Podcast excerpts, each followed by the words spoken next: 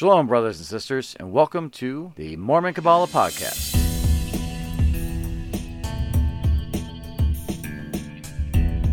So, with this being the first service that we're having in the new year of 2021, we open the service with 2 Corinthians 5 17 through 18. Therefore, if any one be in Christ, they are a new creature. Old things are passed away. Behold, all things are become new. And all things are of God, who hath reconciled us to himself by Jesus Christ, and hath given to us the ministry of reconciliation. Pondering about the message today, and prayerfully considering what to talk about, and I feel impressed to go over today what the Church of Jesus Christ in Christian Fellowship calls the fundamental truths. They were originally something that Christine and I put together as the seven principles of Mormon Kabbalah. We prayerfully try to come up with a list of things that anybody can get behind that can express how to move forward in Christ through a Mormon Kabbalistic understanding and view. I feel impressed the Spirit to go over this today.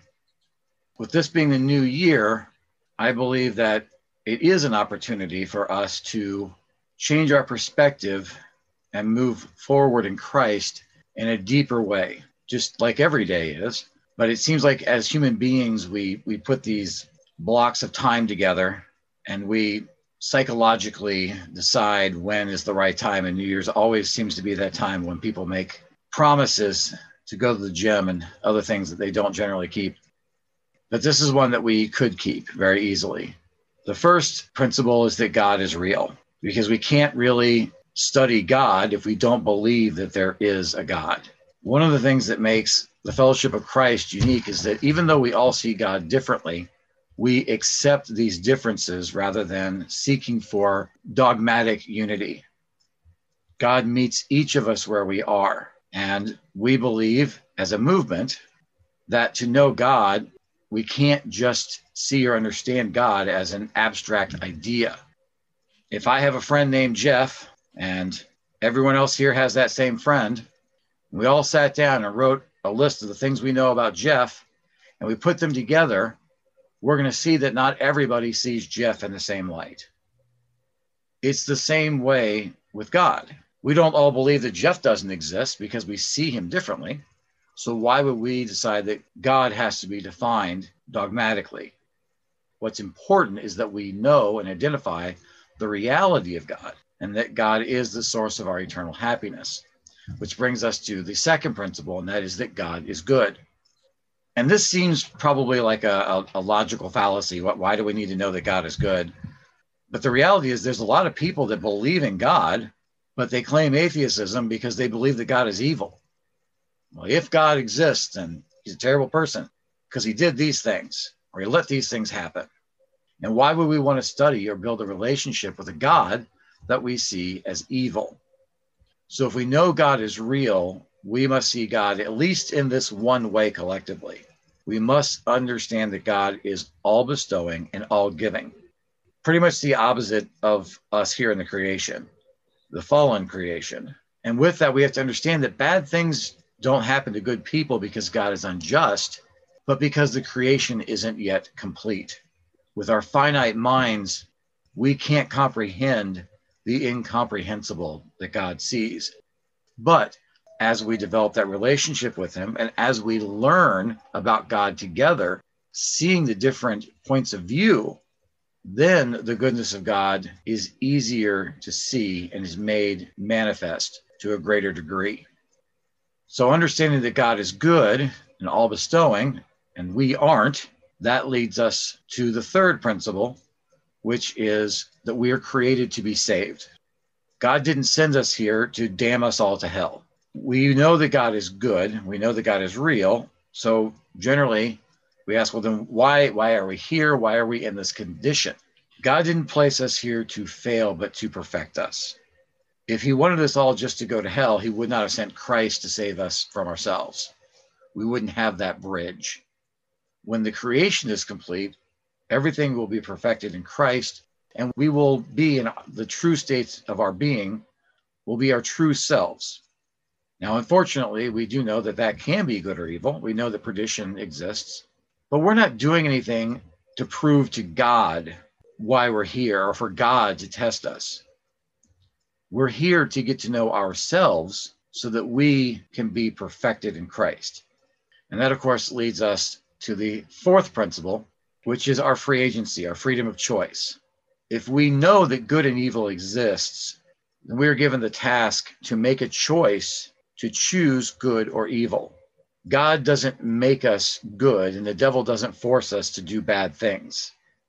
We have access to good and evil, and we choose for ourselves what we want to do.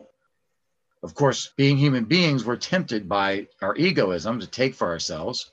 But as Christians, we learn that true joy comes when we emulate the Creator, when we give of ourselves. So, with that freedom of choice, the next logical step is to love and serve God. We have to make that decision. That is the first half of the great commandment. Or Jesus said there's two great commandments love God, love your neighbor. I personally see them as being the same thing. If you love the creator, you're going to love the creation. But the first portion of that, so the first commandment would be to love God.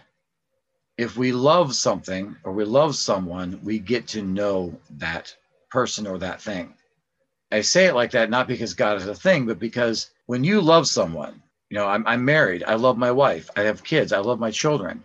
I take the time to get to know them, who they are what they're about. Likewise, I love God. And so I get to know God. I build that relationship. If I have a hobby, I love computers. I try to keep up to date on various different things in technology. Likewise, I love the Lord. And so therefore, I want to get to know the things that God loves. I want to get to know the things that He is into. And that leads us to the sixth principle, which is love our neighbors the second half of the Great Commandment, or the second Great Commandment, we have to love our neighbors as ourselves because that is, so to speak, God's hobby. That is what the Lord loves. He loves his creation, he loves us. And so, therefore, we must take the time to get to know the Creator by taking care of the creation, abandoning the things that we want to help others achieve the things that they need. Love abandons egoism for altruism. And in all of this, the seventh and final principle is change perception, change reality. Our realities are defined by how we see the world. After we've taken these steps, we're walking through what is called teshuvah, which is a Hebrew term that is generally translated as repentance, but actually means return. Sin isn't some blemish that's destroyed us, sin is missing the mark.